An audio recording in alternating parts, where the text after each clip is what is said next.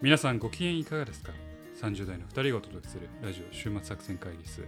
お相手は私、佐藤とババでございます。よろしくお願いしますえーこの番組はですね、映画や漫画などの娯楽からスポーツやさまざまなイベントまで、こんなんやってみたけど、どうですかというのを提案する番組でございます。はい、ありがとうございます。はいあのですね、はい私ちょっと最近ですね、はい、ネットフリックスではい、はい。公開された映画、バブルを、はい、ああ、劇場公開もされてますね。い、はい見たんですよ。はい、はい。あのー見たんです。よ。はいなーにいーや、やっちまったないや、マジでやっちまったんですよ。あ、こそれうなんですか。あのですね、これすごい、まず、キャスト豪華なんですよ。あの、はいはいなんで見たかなんですけど、あの、いはい進撃の巨人のその、あの荒木監督はいと、魔法少女まどかマギカとか、サイコパスとか、我々が大好きなんですはね、いはいはいあの、室伏源さんが脚本におりまして、で、デスノートの小畑健さんがあのキャラクターデザインはいをはいされていると、はいめちゃくちゃ豪華だと、あいこれは見るしかないなと思って見たんですけど、はい。マジで面白くなくて、ああの、の本当に見ながら腹立ってきたんですけど、あ、原田、原田だったね。はい、怒りあの、はい、怒りが。で、奥さんは一緒に見たんですけど、寝てましたね、途 中から。あ、おつまらなくすつぎまる。らなさすぎて。あっていう感じで、なんかすごい確かに絵が綺麗なのと、その、進撃の巨人的なその、あの、アクションはすごいいいんはいはでいすはよい。なんかその、はい、ただ本当に中身がないと言いますーロスかプ、ランや。はい、あのですね、あの僕がよくそのメッセージ性がないとかって言うじゃないですか、はいはいもうあれとかのレベルじゃないんですよ、もはあや。そんなレベルじゃない。はい、もうもはや純粋に話としてつまらないというあ、か、そうなんや。エンターテインメント映画として退屈であるっていうふうあそうなんにや思いました。えーでなんえ、か、ポッドキャスト週末作戦会議室どっちが退屈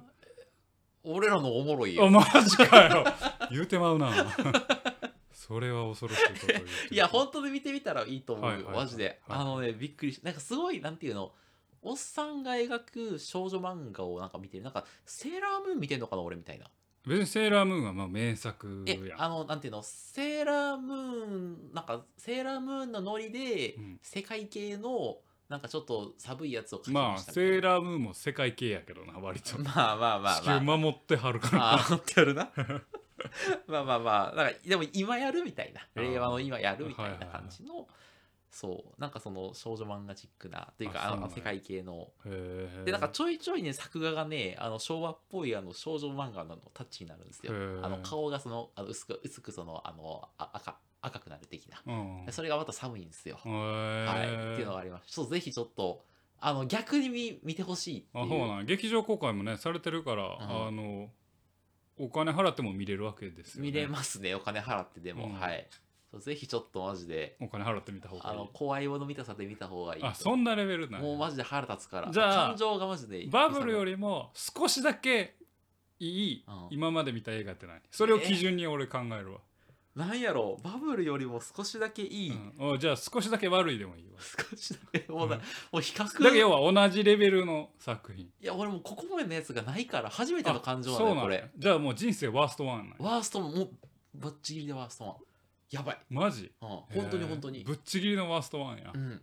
えー俺ぶっちぎりってお前ドラゴンボールの文脈でしか聞いたことないけ どぶっちぎったんやぶっちぎったね。えいや、なんか、うわーやろ、なんか他比べられるやつあるかななんかよそんかっなレベルとな考んやえてまあまあるけまあじゃど、あそんなレベルなんやすぐ出てこんレベルやねー。ああそうなんやうん。あじゃあそんなにひどいっていうまあひどいというかねあんまりまあ合わなかったというまずはねうん。まあまず面白いって言ってる人もきっといるでしょうからああ、そうですね。うんすみません。はい。まあそれはあれですけど申し訳ないですけどはあなたに合わなかったんだったら俺は二度と見ない、二度というか絶対見ない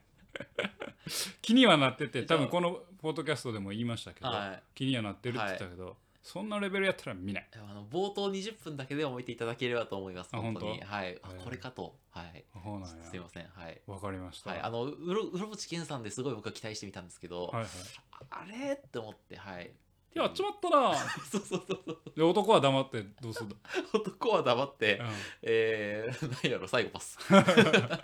ごめん結局サイコパス頼みやはないいか、すいませら、ん。ははいい。ありがとうございますというわけで 始めていきましょういつもこのくだりどうですかねいまいちですかいやいや、大丈夫です。はい。やりましょう。なんか苦笑いしてるけどえちょちょ今俺もというわけで始めていきましょうブームが来てんねんあ、はいはい。ごめん。今俺は、あのー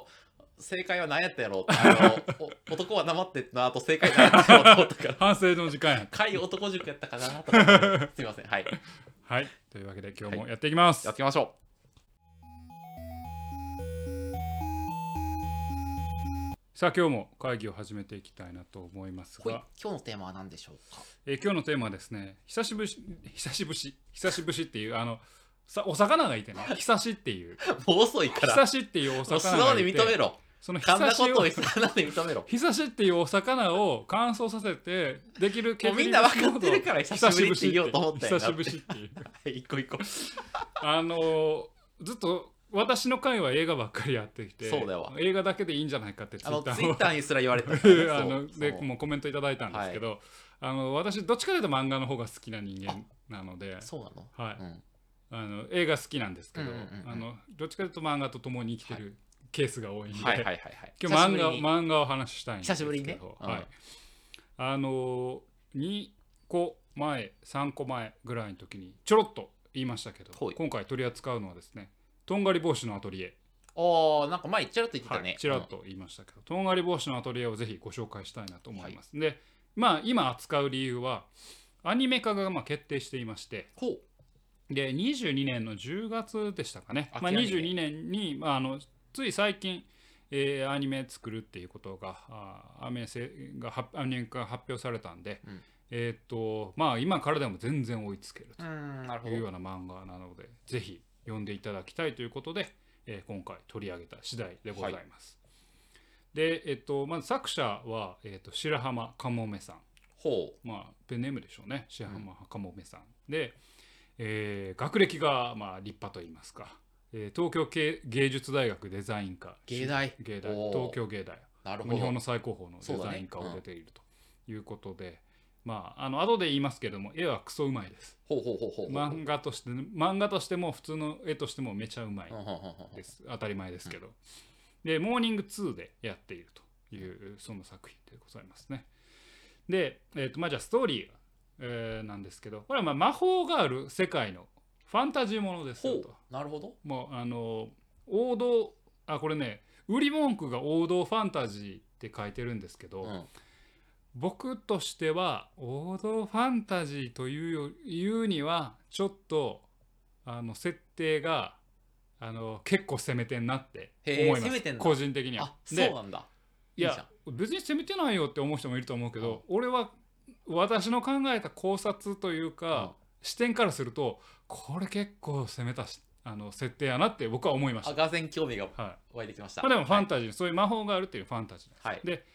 主人公はまあ少女ココっていう女の子なんですけど、まあ、小さな村のあの少女なんですけど、はいまあ、魔法使いに昔から憧れを抱いていた、うんうんそんな女の子なんですよね。でただ彼女は魔法を使えない人だなるほど。で魔法使いにはなれないからあの、まあ、どうしようもないなって言って、まあ、あのお母さんのやる刺繍店みたいなのをあの、うんやあので働いていたはいはいは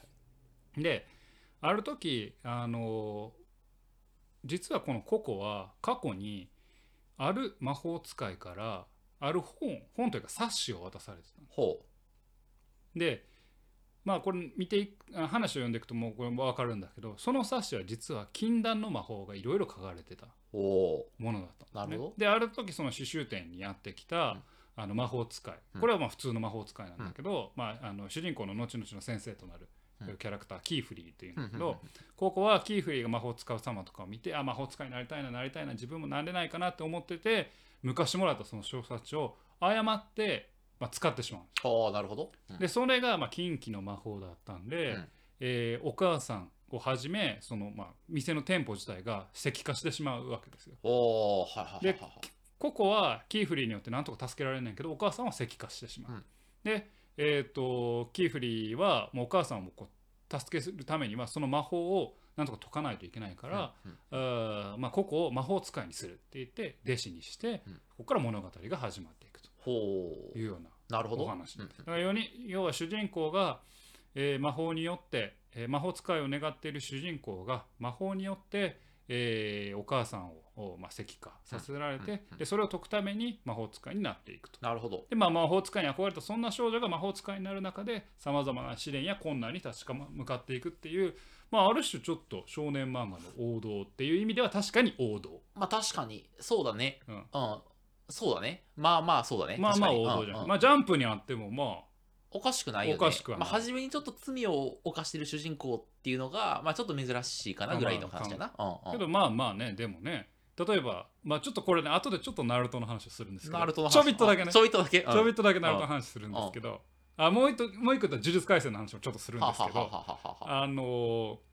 まあ、例えばナルトだったら、えーっと自分の中体の中に、うんえーっとキュービを閉じ込めてるじゃなはいいですかはいまあはいいやはいはい。汚れをね背負ってるわけじゃないですか、うんうんうんうんまあ、それと一緒ですよ、うんここは罪を背負って魔法使いになっていくなるほど。という話なんですよでこれねあの私が冒頭に王道ファンタジーって、まあ、ストーリー上は王道なんだけど、まあ、この魔法っていうのの扱いがもうめちゃくちゃ秀逸というか攻めてんなっほてう思うんですよ。うんで、えー、とこの魔法っていうものが、まあ、どういうものかっていうのがあの説明しますと,、はい。えー、と魔法は今までの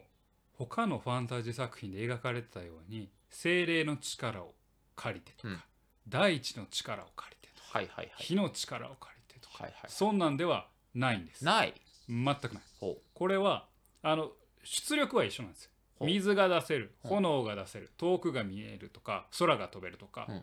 出力は変わらないうほだけどハウの部分がこの作品はめちゃくちゃ独自なんですよねう。はう。ハウ、要は魔法をどうやって使うのかっていうああ、おうんうおうおうハウの部分、うんな何ができるかは他の,、ま、あの他の魔法漫画魔法を扱うファンタジーと変わらないんだけど、うんうんうんハウが全然違うほう。それによって物語がだいぶ変わってるとほうほうほう僕は思うんですよなるほど。で詰まるところこれちょっと魔法の話はちょっとあの後で説明しますけど、うんこの作品はあなたの好きな世界が関わってくるんですよ。おえ、ちょっと待ってくれ。いろいろ疑問があるけど、まあ行こう。うん、す続き行こテクノロジーうとん世界がどう関わっていくか、テクノロジーと世界のあり方について描くお話う。ほう。これがとんがり帽子のアトリエなんですはいはいはい。ちょっと大冗談から来たな。どういそううことほやんまにこれめっちゃ大きな話うんうんのをあっさり書いてるのうがんこのとんがり帽子のアトリエなんですよもうもうちょっと詳しく教えてくれるでそれのポイントが「ハウ」の魔法が「ハウ」はははのところなま魔法の使い方がの「ハウ」が違う独自だっていうところなんだけど魔法は特殊なインクうんまあ墨うんま魔法が使える墨でを用いてある法則にのっとった魔法陣を書くことで誰でも魔法を使えるんですおおなるほど。うんで今までは精霊とかそもそもその魔力みたいなものがある人が魔法を使えるっていうのが、まあ、いわゆる王道ファンタジーの、うんうんまあマジックポイントじゃないけど、はいはいはいはいはい。じゃないですか、うんそんなん全くいらないんですよなるほど。道具を使えば誰にでも魔法を使えるオッケーわオけッケーなオッケー。ああなるほど。だからテクノロジーだって言ってテクノロジー、でで作中でその魔法っていうのは便利なことができる特殊な技術程度の扱いなんですなるほど。うん。でこれまああの非常にこの現代でこれ分かる人は伝わると思うんですけど親和性が高いのはこれプログラミング言語とめっちゃ似てるんですよ。なるほど。はいはいはいはい。で能力があるものというか、まあ、がどう書くかによって機能が異なるのが、まあ、プログラミング言語なんです、うん同じ出力をしたくても、えー、とあるプログラミング言語の書き方によって出力が全然あのスマートになったりうん変わってくる、うんでこれ全く一緒で魔法の隅で誰がどうのように書くかによって出力が変わってくるうですよーんねなるほどね。はいはいはい。でなのでこの魔法が結構、まあ、プログラミングに似てて、えーっと誰でもどう書くかによって出力が変わってくるっていうことであのあてっていう魔法なんですようね。ん。オッケであのここの魔法の使い方がまあめちゃくちゃあの秀逸なんですけれどまずストーリーにめちゃくちゃあの物語にめちゃくちゃ寄与してるなって思うのは人によって書き方とかあるいはあのどういうふうに何を書くかによって出力が変わるからあのなんか戦闘とかえバトルになってもめちゃくちゃ独自性が出せやすいわけー。ですよ。おおなるほどね。うん炎を出すっていう出力だけじゃなくて炎をどうやってどんな炎を出せるのかっていうのがあるから主人公が危機をどう乗り越えるかめちゃくちゃ重要な線にまずストーリー上は役に立っているうんうんうん。というのがある。でこれストーリーにの全体に関わって大事なところはあのテクノロジーの世界の在り方っていうところに関わって大事なのは魔法は共有可能なものなんですよ共有できる。共有できるだから隅で魔法陣書くだけやからうんうんうんうん。だかならるほ要はこう書けば炎が出ますよこう書けば水が出ますよって分かってたらうん誰でも使えるわけじゃないですか、どコピーできるのね。そうそうコピーできるああ、なるほど。にもかかわらずうんここは使えないんですよなんでだもともとうんなんでかっていうと魔法協会が魔法のことを全て独占してるからなんですよほ要は魔法協会はテクノロジーを全て独占してるんですようお外には絶対出さないとおおもろくなってきたぞううんんで技術とか知識をその魔法協会が独占しててうん基本的に嘘を流してるわけです世界にはほうほうほう魔法は魔法が使える才能を持ったの人にしかできないですよってああなるほどおでもろいでもあの本来はうんだから公然公然の秘密として、うんまあ、公然の秘密というかあの魔法を使える人たちというか魔法協会側の人間は、うんいや書くだけだよ魔魔法の墨道具とペンさえあればうんはい魔法は使えるとはいはいはいはいでもそのことは絶対秘密となるほど独占しますと才能やと才能だ俺よは才能やからなーって言ったけどうんだから現場で魔法を書かない魔法を使わないといけない時もこそこそっと書いてうん「はい魔法です」みたい手品みたいな感じになってるねなでもそははのはだからそれを書くところ絶対見られてはいけないっていうルールがあるわけなんでおもろいやないかいおもろいでしうょんはで一応そのじゃあなんで独占してるんですかってうんうんいううん一応理由はあるんですおよおでまあそういやっぱ便利な機能があるのでうん魔法はねん水出したりえー炎出したり空飛べたり遠く見通せたりいろんな機能があるからまあその魔法の乱用によって戦争とか環境破壊が昔かつて起こったと。なるほどでその反省からえー魔法の種類とか使用目的が厳しく制限されてるはあそれがゆえに魔法協会の人々はちょっと魔法協会って言い方が正しかったか忘れないんですけど、まあ、まあ魔法協会の人々はこれはもう我々のもので独占すると,、うんはいえっと知識も独占するとはいはいはいはいだからその魔法の隅になるものも絶対に魔法使い以外には教えないっふんふんふんふんふんっていう形になってるいやその愚民が愚かな民衆が魔法を使い始めるとなんかそのえらいことになるから戦争が起きたり犯罪が起きたりするからあのインテリジェンスな我々だけで独占するとそうそうっていことねそうそうそうはいはいオッケーオッケーオッケだから生まれた時から魔法の力を持つ者にしか魔法は使えないよっていう言説を世の中にはルフさせてるーおもろいないかいで魔法使いでないものをいや世間の普通の人々を知らざるものって言ってあバカにしてるまあ、はいはいバカにはしてないなあああでああの差別して区別してるわけあであのでその魔法魔系魔系騎士団っていうまあそのえっ、と魔力を使った、まあ、騎士団があるんだけどそのまあ魔法協会の一派ね、うんは一応国家からは独立してるんでなんだけれどもその魔法協会自体は企業国家みたいな形で各国に人材派遣して魔法を使って助けますみたいなだから税金納めてねみたいなはあはあはあでそれで自分たちを運用しながらほう魔法は門外不出です出さないですなるほど、魔法は才能ある魔法協会の人間しかできないですって言いながらテクノロジーを抱え込んでいるというなるほどそんな世界観なんですなので、ここは魔法にあすごいすごいって言うねんけど現実を見るとあれ既得権益を守ろうとする保守的な集団なのあみたいな見方もできてなるほどしまうわけですでまああんでこういう縛りがあるがゆえに例えばその医療魔法とかも許されてないうんわけですよ。例えば魔法を人間の体に直接かけて癒すっていう行為は最終的には人体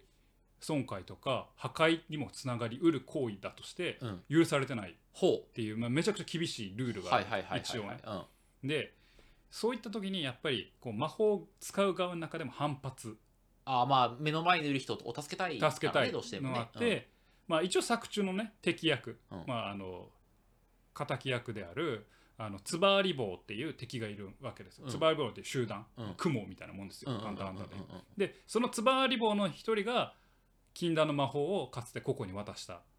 ああだけれどもなるほど、うんでつばあり棒はそのようなルールはおかしいでしょと、うん魔法のル力を解放してもっと活用するべきでしょっていう信念を持ってるわけ。なるほど要はテクノロジーはもっとオープンにしてみんなで使っていくべきじゃんってルフィみたいなやつがおるわけな。そうそう、個々にも迫っていくわけ、うん。うんうんうんで実際作中では足を足で歩けない女男の子がいるんだけれども、つばあり棒があの助けたおかげで歩けるようになるわけはいはいはい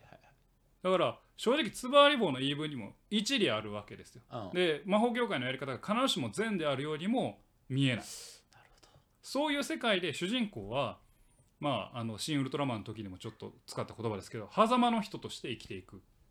ど。なるほわどけ。ですよね。もともとあの要は知らざる者として区別されてた人間なんだけれども、ま魔法っていうのは共有可能なものでうんはいあのただテクノロジーを独占しているはいはい魔法協会があって、うんうんでつばあり棒がやっていることはあの過激派はおるものの人間の癒しの力を使って人間を助けるっていうようなうんうんうん行為にもつながりうるかなるら、ほどねそっちにも善なる考え方はあるよね。はいはいじゃあ私ってまず知らざる者と魔法使いの間にもおるしなる魔ほど法使いとつばあり棒の間にもおるし、はいはいはいあまあはいまはい魔法使いとつばあり棒っていうか、まあ、あの魔法保守派とリベラルというか急進革新派うんの間にもおるし私って何が正しいんだろうっていうのに迷いながら魔法使いになっていくっていうよ面う白ないねあじゃあ両方分かってるんだそのえっ、となんか魔法を隠している人たちの言い分というか魔法がそのオープンになってしまうと世界が混乱に陥るからそのむその彼らの言うことも正しいしそうある種正しいあでもただ目の前の人を助けるっていうのも正しくてただお互いむ矛盾があってなんか葛藤してるんだねカットしあたーその間にいるのが全部主人公なんですあーなるほど2つの観点をちゃんと理解してるんだねそうマルチパースペクティブっていうかそう二つそうあそうそうーないるうほこどとねだから魔はい法による希望を与えたい反面はいはい魔法の掟による矛盾うんなるほどでそれを一個ルールを破ってしまったら結局行く末はまた魔法を使った戦争なり環境破うん壊うんになるんじゃないかってないう、るほそのだからこれを魔法って言ってるだけでこれテクノロジーだとそう思うだんねですよねだから魔法のおによる利、まあ、要はテクノロジーにもたらす利で自分がそっちを持つ側に移ってしまった負い目どはいはいでテクノロジーと世界っていうのはどういう距離感にいるべきなのかっていうのが主人公を通して描かれていくというようなお話いやめちゃくちゃ面白いですめねっちゃ面白いでしょ、はいはいはい僕もこの漫画すごいなと思ってうんだから王道ファンタジーで個々を主人公に描いてるんだけれども、あの描かれるお話の設定自体はなんか今までのファンタジーとまだ全然違うというか、うんうんうん魔法をなんか所与のものとして、えー、となんか魔法使いが、えーサラマンダーみたいなあ のメテオをかああああけみたいな感じじゃなくてああああ魔法はただの技術でしかうないんうんうんうん技能でしかないうんただそれを独占するっていう、うんあの社会構造にしてガーファみたいななそうそうそうそうお話を作っていくのうんがはこれってすげえなと思うはははで人間の歴史を振り返っても基本的になんか政治とかよりも圧倒的にテクノロジーの方が社会へインパクトを与えるスピードが速いはい間違いなく速くて、でえっ、とただしもちろんテクノロジーが与えてきた負の側面はもちろんあるうんででも善なる側面の方が、まあ、俺個人的な信念としてはね多いなと思ってるんだけれども、でえっ、とそこになんか迫っていくのがあの僕すごく期待していて、うんあのさっきも言ったように個人的にはこのテクノロジーって世界を良くしていくものだろうなっていう俺の、うん俺の中の信念があるわけです。うんうんうんうんであのただ一方で物語作詞作品で特に SF とかやけどテクノロジーが描かれてる時描かれる時って往々にしてネガティブに描かれるんや。そうだね確かにねあうんのまあよくあるやつはさん全て管理されて心地よい世界ユートピアえーがありますみたいな。っサイコパスみたいなやつサイコパスみたいなてなるといやそこにはこういう矛盾があってねはいっはいてはい絶対そういうオチになるうでんそれはもうよくわかんうなんいそれは間違いなくそうわかんねんけど逆にさそれがなんかすごいいいものをもたらした作品があってもいいわけじうゃんうなんいですかう。んででこあのとんがり帽子のアトリエにそれは期待してるわけじゃないんだけれども、だからテクノロジーと世界の距離感のあり方をちょっと考えてこれを機に考えたい作品だなと思っていあーてそうだねあのそのさ漠然としたこう倫理的な進行でなんかこう、えー、と議論もしないみたいなんてちょっと俺はあんまり良くない正ししくない態度だなと思って、うんうんうん例えばさ、まあ、クローン人間はダメですってあの言うやんか、うんで確かに感覚的になんかクローン人間でダメだろうなって思う、うんそれはなんか倫理的な面で思ってるんやけどそこで議論は止めてほしくはない個人的にはははははえっと、感情的なものを抜きにして何がメリットデメリットなんだろうと。でもうもう一人同じ人間がいた時に何がメリットデメリットになるんだろうっていうのうをテーブルに植えた上で議論するしてじゃあテクノロジーとしてどう関与していくかっていうお話が俺はあのある種正しい世界なのかなって思うんだけれども、そこにをふところ倫理観みたいなところを超えたところでの議論をこの漫画に俺は期待してるんよ。はあなるほどほうほう、魔法を使うことによって、えーっと人は苦しまないといけないこともある、うんでも魔法をオープンにすることによってより多くの人が救われることだってあるうんうんだからこれを全て土俵に上げた時にテーブルに載せた時に主人公がどう判断するのかっていう、ここをめちゃくちゃ期待してなるほどどいやこれあれだねそのお座敷というか設定すごい面白いなって思いつつあのー書くの大変だろうねめっちゃ書くの大変やとこ思のう後のねどうしましょうみたいになるよねうんううんんで正直期待していないのは中庸が大事だと中央は中庸まあバランスが大事だとあはあはあはあはあはやっぱある面では解放し、はいある面ではやっぱり自分たちに律あの律していかないとうん世の中は回らないよってあい、はいうはいはいはいそういう結論うんうんはまあ分かるとうんけど俺は僕はそれは期待してなくて、はいはいはいはいもう少し先に進進んでほしい、なんかさ究極的にはさ間違いでいいからさなんかそのなんかそれこそ多様性なんじゃないかと思っておりその主人公は何らかの価値観を選び取りなんかそれを選んだ結果なんか誰かを幸せにしだ誰かから気をつけられてみたいなあ話になるじゃない、ね、それとは違う人がまた違うもも物語をさやってみたいなのでなんかそのちょっとずつ世界はか変わっていくんだみたいなさなんかねその全ての価値観を並行してみ見つつなんか全てに嫌われないように倫倫理的に生き生きようとするとさそれこそ真軸になっちゃうじゃない。うんなんか何ももうえ選びませんみたいな。なんかあとは人類全員つながればいいんだみたいな話になるからさ。なんかね、ちょっとでもどうね、その先はすごい気になるね。そう最後だからどうするのかまだあ今現状9巻まで出てるあ結構出てるんだね10巻か10巻まで出てて僕9巻まで読んだんですけど、はいはいはいはいはい。あの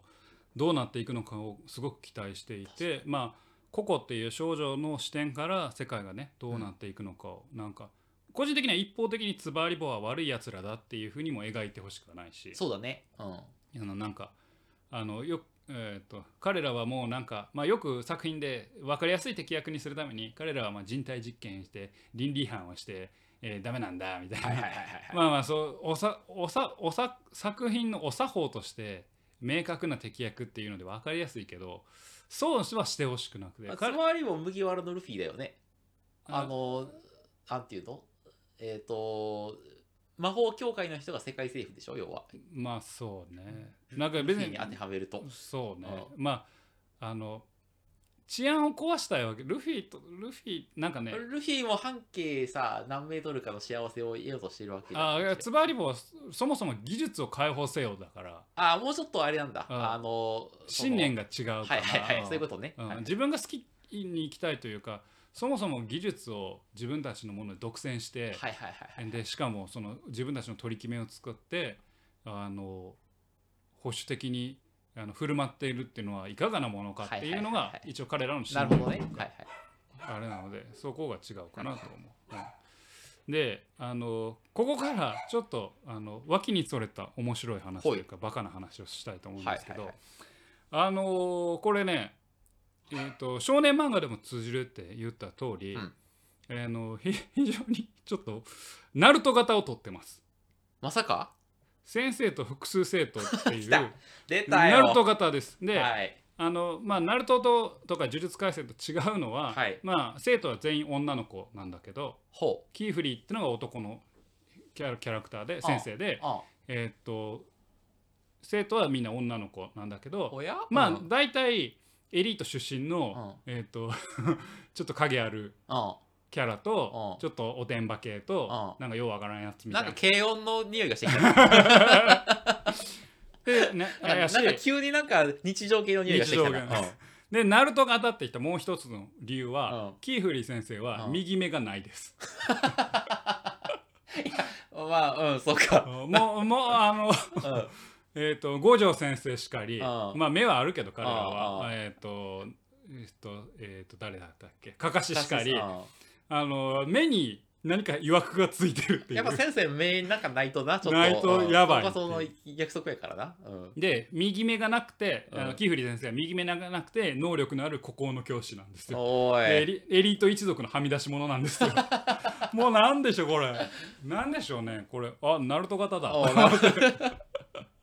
そうだね、うん綺麗に意識してるよね意識してるうんでキーフリー先生めちゃくちゃいい人にうん描かれてんねんけうど、んどうやらその右目がない理由は昔つばやり棒に人体実験的なことをされたんじゃないかっていうことがは作中でちょろちょろちょろちょろ出てくるわあけなるほどでキフリ先生はその復讐を果たしたいがために結構なんか小ずるいことというか、もうやってるっていう。あーあ割となんかそのなんていうの世界をこうしたいとかじゃなくて支援を果たしたいって感じとないんうだことねやってるあーうんでなるキフほどねリ先生なんかすごくいい人で、うんなんか優しいいい先生なんやけど時折なんかこいつやってことクズやんみたいなことをやってるダークなのが出てくるダ のねークなのがああ面白だからいじゃああのなんていうの軽音的ななんか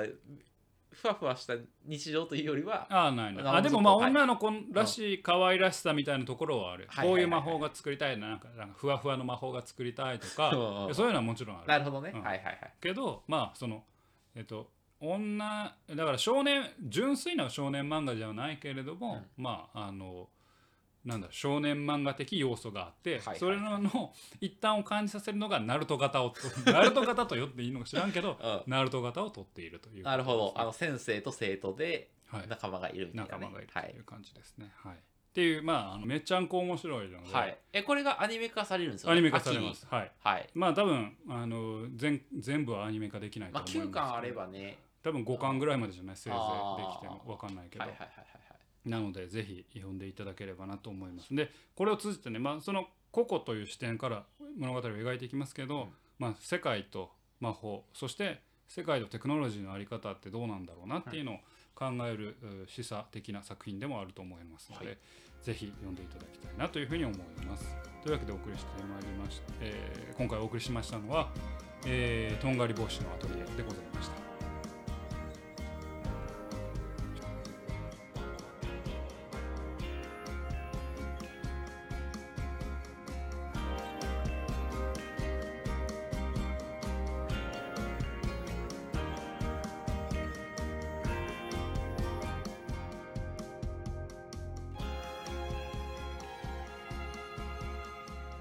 会議指定を頼りお待ちしております。お便りはポッドキャストの概要欄に記載されたリンクよりアクセスいただき島作戦会議室ホームページメールフォームよりお願いしますまた、ツイッターもやっています。週末作戦会議室でぜひ検索ください。お便りは Twitter にいただいても結構でございますはい、ありがとうございます。はいというわけでね、えー今回は、えー漫画「とんがり帽子のアトリエ」について、はいえー語ってまいりましたが、いえーっとなんか使いたい魔法ありますかなんか使いたい魔法昔終末作戦会議の雑談会か忘れましたけどあ魔法栄翔について語ろうみたい なコーナそーんがな中二病みたいなやつやあっってたたあったあっっけたあったけどこの魔法を使いたいみたいな魔法がありますあーいやでもなんかさ炎を出せたらさ結構楽しそうじゃない手からボボボボボってこうそう演術師みたいなあではーってやったらあジャオ演説国流派やああまあ演札国流派でもいいけど別に黒くなくても俺はいいよあーああな人間界の炎でいいんや人間ゼルや界ゼルやあゼゼルはゼルはそうやったっけゼルやあさそうかもしれないあ演術師のうん劣化の炎みたいなやつでいいよあれかの方だなあなたあるんですかす佐藤さんは魔え法俺あのねいや魔法いやこれ水系やなのお前似合わんなうん俺水系俺これ今日水系魔法水系ポケモンとか好きやね例 えば例えばあゼニガメとかゼニガメ顔じゃないけど ねカイリキーの顔してるカイリキの顔してんやんかあの魔法じゃないけどああのまあ青山剛昌先生ねああコナンの青山先生が「刃」っていう漫あ画あを昔やっ昔てねた書いねててあれであのね覇王権の、まあ、後の方に出てくんねんけど「睡魔の太刀」っていうねほあの肉体のみを切り裂く魔剣っていうのがあるんやけうど肉体のみを切り裂くまなんか物体は切らなくて肉体のみ切るんよはあはあはあはあ伸びたりしてなるほど睡魔の太刀ってレインっていう敵を使うレインやったかなはあの剣バリ好きやねんほバリ好きうそれ水と関係あるの今それえ睡魔の太刀はみ水水あなるほど、ね、水を操って水のように動くはあ刀やなねるんけほどどはいはいあはいれ肉体しか切らなくてなんでそんなさその曲線的な動きを求めようとするのそんなに筋肉ああいやいやあるのにいや 曲丸ですよすべては円環のりですよすべては円に変える円に帰りましょう皆さんうん円に帰りましょうはいなんやこれいきなり宗教ポーナーあったんでえ睡魔の太刀がめっちゃ好きやったああ、ちょそうだから俺は水系の魔法が好きなるほどねあんまりさなんかドラクエとか FF とかさ水系魔法って言ったらさあんまないやん回復魔法的なさっと、うん。ああ、まあ、そうかもしれんね。うんまあ、ヒャドとか、まあ、ちょっと氷系まなあの氷系か氷系。はあるけあどー確かに、水ってあんまり攻撃力うんいや氷系でも。もいいよ氷でもいいの氷でもいいだからレッカーの炎で言えばあのちょっとクールなあいつの方が好きやおった前、そう、ちゃ顔が違うから、 いやドいやモン顔やからどっち かっていう。ドモン顔言うなドモン顔じゃないよ。ドモン顔でもないやろ ドモンそ顔れはてかドモン顔っつったらドモンのの顔っつったらハッサンぐらいしかおらんねん けどドラクエ6のハッサンぐらいしか全然魔法と関係あ る。もう悲観でごつい だけじゃでもあ土俺は土系を使えばいいわけ土系ってどんな魔法なんやろな。えー、分からなんんか俺土系で一番なんかビビッときたのはああのナルトであさあ砂の国でさああ砂鉄使うやつおるやんああのあ決形限界持っててあああああああああああああれがやっぱ砂鉄はいいアイディアやなって今までの土の概念壊しよったなと思ってあとというのはえなんか砂鉄ってかっこよくないああそういうことね。うんはいはいはい。なんか砂のような形状やねんけど鉄やかうんらあなんか強いしあなるほどね。あのはいはいはいは い。強いしでバカみたいな発言やけ どあの強化できるし、はいはいはい。砂鉄ってなかなかなかったなあああの砂鉄操るのかっこいいなとはい思いはいまはしいたはい砂鉄操るわ俺じゃあ 俺ちょっと磁力も持ってはい。るし磁力を使っうて。ん砂鉄だから砂のようにさーっていくけあどあすごい強化もできるしうんなんか磁力を帯びてるからあなんかちょっと顔に合ってきたわ。あってきた なんやそれ砂鉄砂鉄操るわ、なるほどねはいはいはいはいうんうん俺やっぱ雷とか使いたいな。あなたああ。炎言うてたんやいや、ほ炎も雷のはもうなしあじゃ両方はなしあ雷にするわ。雷ああ。キルア君みたいな感いじ。やあんたはあれやな顔と違なんうどっちかというと草やな 草やな草弱そうじゃないなんか。それはポケモンのイメージじゃないいや草でお前魔法思いつくかいやなんかさああクラマってことクラマってことやないやーズクラマもそうやエッしナルトのさうんあのえっと風化塩分神とか使っいていいやのナルトのあいつよ、ようん大変 あの初代が持ってたさうん初代の決起限界さああ木遁やろ木遁忍術うんあのイメージ木入るああけどあれ強ぎすぎるあれじゃないのよ草やねんああれれ木の法則みたいなやつあれあそう植木の法則みたいなやつやけうんあどゴミから木とか出すや出つすややろつうんああれちゃうゴミからうんなんか菜種油作れる だねあ料理すんの油油系油系油系って菜種油系ポケモもンっちゃ雑魚やんそれいや菜種油な料理の時クソ便 利やん菜種油系そんな魔法法いらんやんけお前全然いやいやいやいやだからいつでもさ手からさあちょっと今日油足りんなシャーシャーシャー油ピャーって手から手から油ベターっと落ちてくるいらんめちゃいいいらんのいい能俺力はや、うん、まあそんな魔法が使えれば ね、いいですけどね、はいはいまあ、それをね書くだけでできるのがねあのとんがり星のあ鳥や菜な種油もこういう字を書けばまあナタネ油はちょっと出てくる描写はなかったけ どこういうの書けば、ねは書いき方によって違うはいほんとプログラミングに似ててあ全然じゃああのお前の顔じゃないやろっていうやつでも字を実際そうちゃそんうとそう書ければ書ければ炎出せたりでもその癖が出るからああお前っぽい炎やなになる油っぽいなみたい油なっぽい炎やなみたいな油っぽい炎ってなんやねんって思いますけどねはいはい。というわけでね、はいリスナーの皆さんにも使いたい魔法あるんでしょうかね。過去に戻りたい。好きなあの子に思いを伝えたい。ちょっとニュアンス変わってきたけどね全然あの子のスポンポンが見たいみたいなね、そんな魔法を使えたシらいいなとモに入ってきた思いますけれどもね。というわけでお送りしてまいりましたラジオ終末作戦会議室本日はこれにてお開きいやきお相手は私佐藤とまババンでございましたた聞いてくださいさようなら